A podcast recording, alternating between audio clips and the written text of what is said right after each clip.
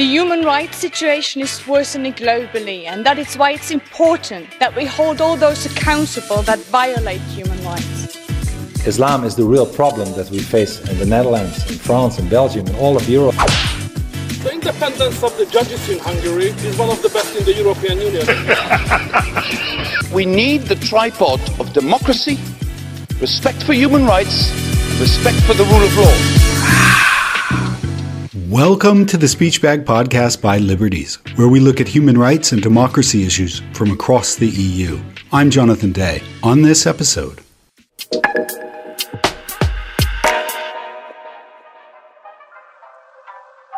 Germany has announced major restrictions on anyone who's not vaccinated against COVID 19. Vaccines may become compulsory from February. French President Emmanuel Macron says he wants to piss off unvaccinated people. Austria, meanwhile, is set to become the first EU state to make the jabs mandatory as of February 1st. Unser Körper gehört uns und dabei bleicht's auch. Mandatory vaccine regimes are still being considered by some states and have been considered by many more. Because even though we may finally be getting over the COVID 19 pandemic, we are doing so in the sense that we're learning to manage the virus. Places like France, Austria, Ireland, Germany, and others have considered implementing mandatory vaccines.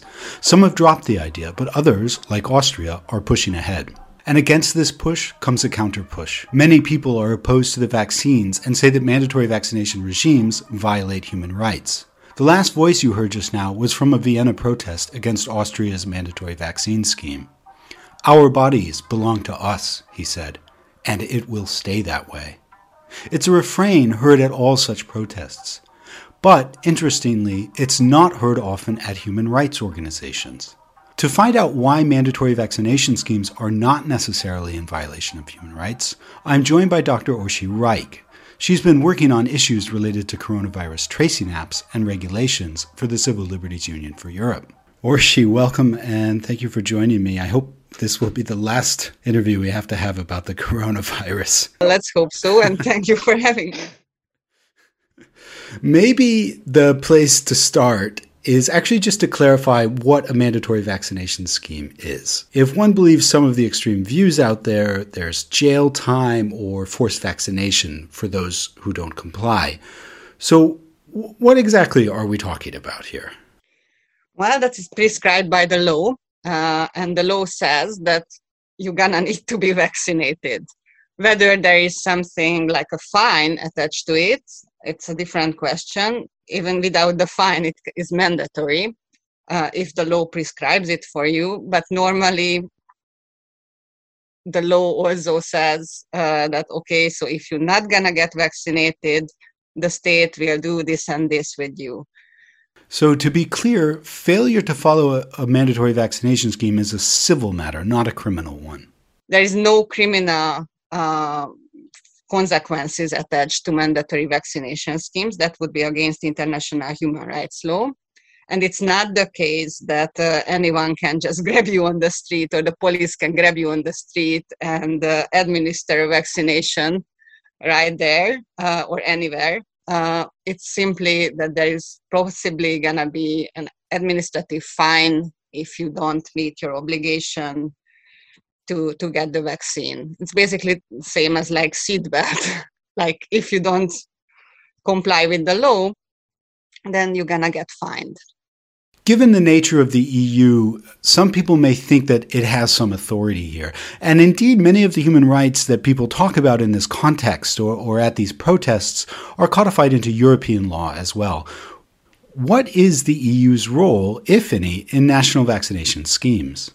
So in the European Union, governments give authority. So it's like governments have the authority at first, and then uh, they give the authority for the European Union to take decisions on certain policy areas. But this is not the case uh, with the vaccinations. So in the vaccinations, member states have their own authority. They didn't, they didn't give it away and member states decide whether they want to introduce a mandatory regime or not. uh, EU can help and does help the government to coordinate their efforts uh, in fighting the pandemic, but it doesn't mean that the EU can say that, okay, from now on, all EU citizens will need to have vaccination. But schemes that do say essentially all citizens need to have a vaccination, like Austria's, these are not necessarily in violation of human rights. Despite all of the things that protesters say, human rights groups are sort of like, well, not so fast. Why is that? Because human rights can be infringed uh, in order to protect certain legitimate aims.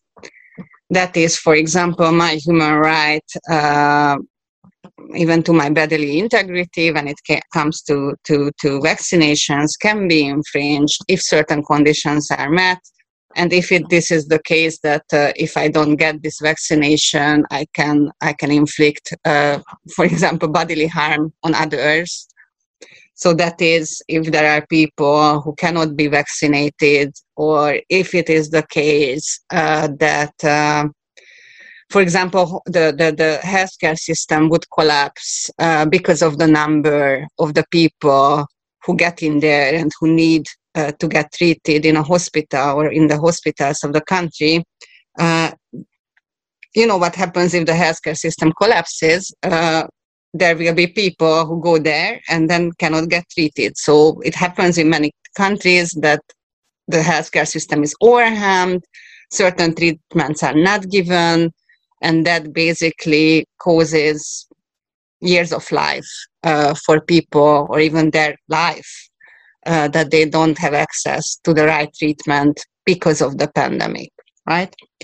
So it can be a legitimate aim, according to uh, human rights law, to say that yes, in order to to protect public health, uh, we will prescribe a mandatory vaccination regimes. It's not the case that this is the only thing uh, that the government needs to have. So, like a legitimate aim is a first uh, first step or first precondition uh, if you if you must, uh, but uh, there needs to be other conditions met.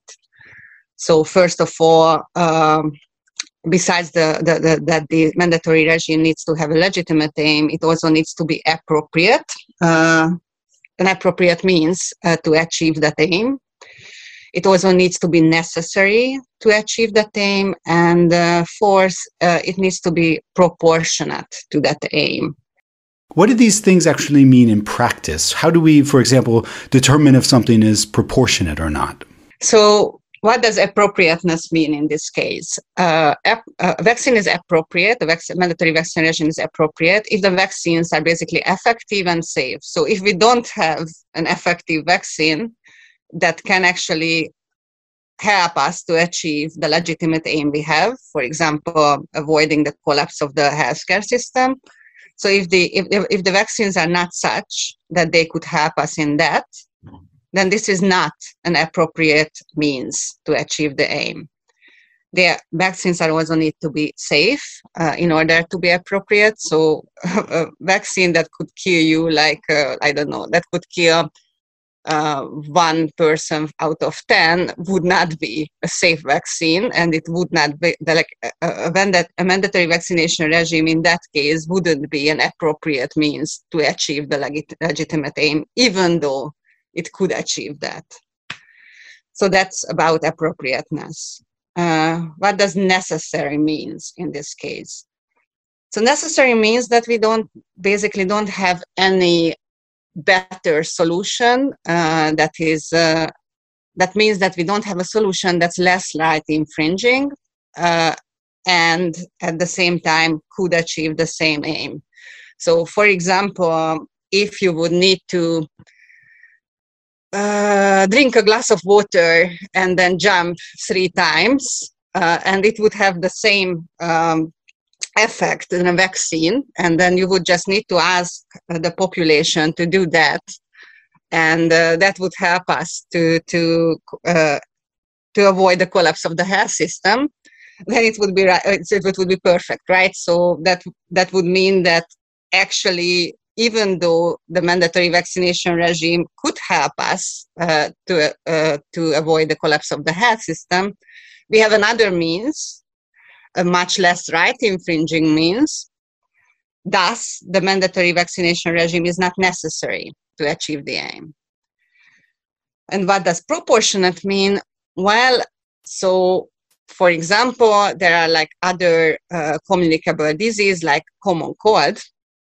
And to my understanding, there is no vaccination against common cold, but common cold doesn't cause any really terrible things in society.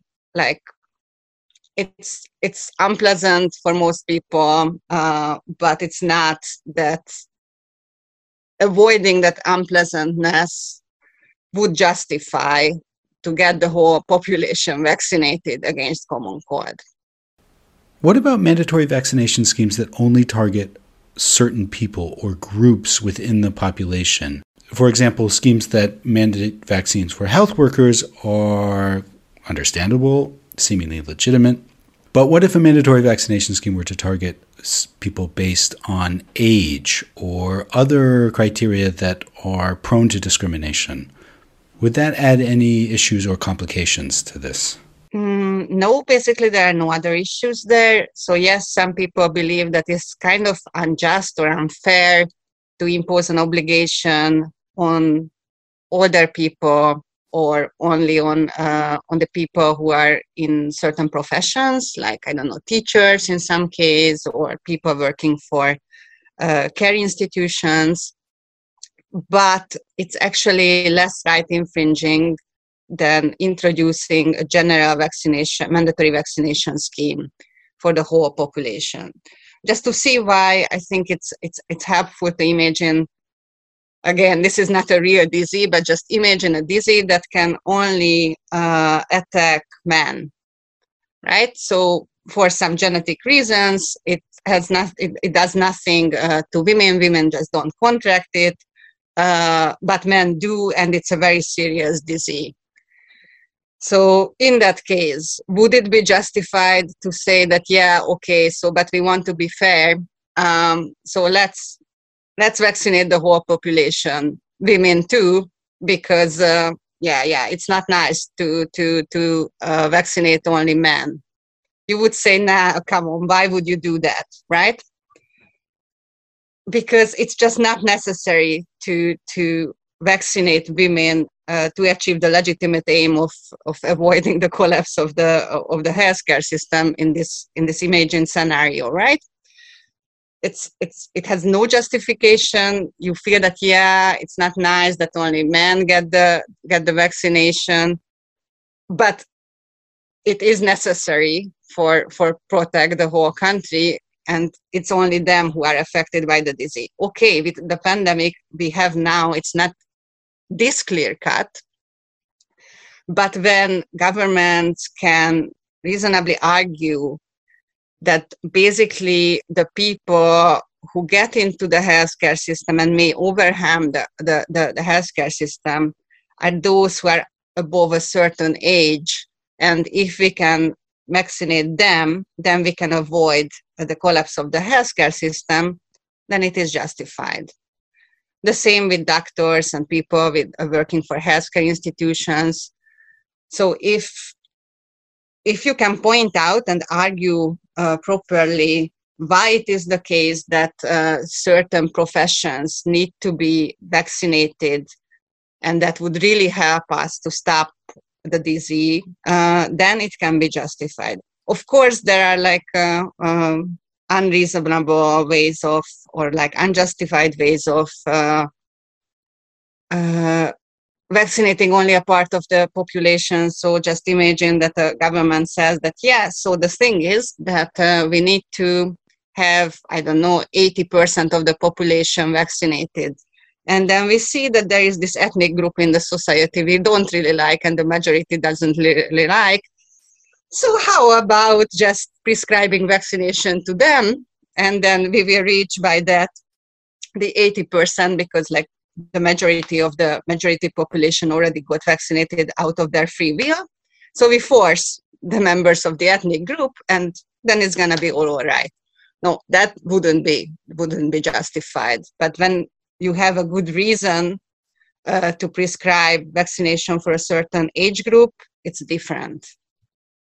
Given that this is not the clear cut human rights violation that many people think it to be, what is the role of a human rights organization in an environment where there is a mandatory vaccination scheme? Human rights experts are not healthcare experts, they're not epidemiologists, they're not experts in communicable diseases, but surely they should still have a role in ensuring that human rights do not in future become violated by such a scheme, and to ensure that the scheme in place, in fact, does meet all of the criteria you previously mentioned. I don't know whether this is going to be the popular answer here, but I do believe that human rights organizations on their own cannot really do much. So if they have the resources um, to consult experts, or if they are a human rights organization uh, who somehow include um, epidemiologists or, or, or other experts that are working on communicable disease, then they may have they may have a good way or, or, or, or they may know uh, whether a certain specific regime is justified or not. But as someone who is educated in human rights, whether you can say that the regime was really necessary or whether it is appropriate without knowing uh, what the experts say, uh, the experts in, in, in the empirics, uh, that's just not possible. I'm just curious about your thoughts as, as a human rights advocate, but also just as a private citizen about, for example, Emmanuel Macron saying that he wants to make life miserable for the for the unvaccinated, that he wants to quote piss them off.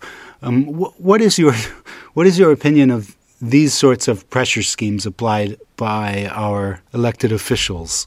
Pissing off the unvaccinated out of spite certainly doesn't qualify as a legitimate interest of the law, and I certainly hope that the law doesn't say that okay so we want to piss off the unvaccinated people but the law quite possibly i haven't read it though has some uh, legitimate interest.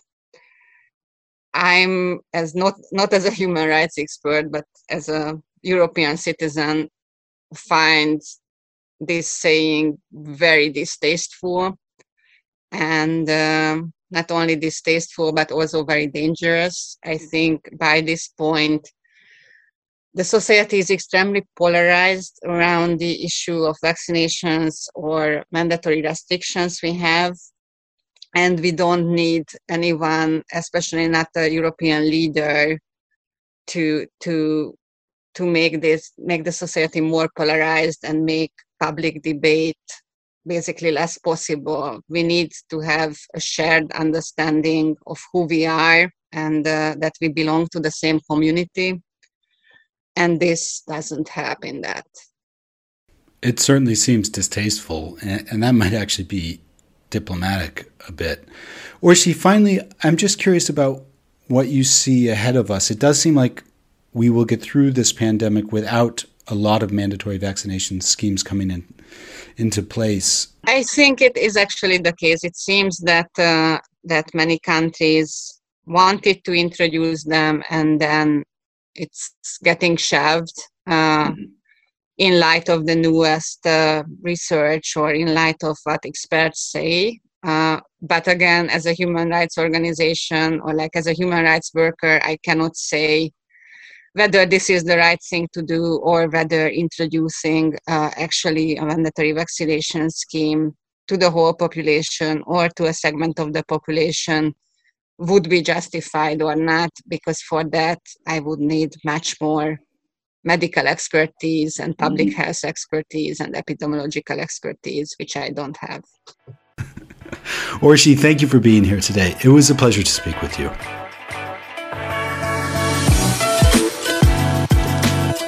That's it for this episode of the Speech Bag Podcast by Liberties. If you have any questions or comments, please send them along to podcast at liberties.eu. And to find out more, visit our website at www.liberties.eu. This has been a presentation of the Civil Liberties Union for Europe.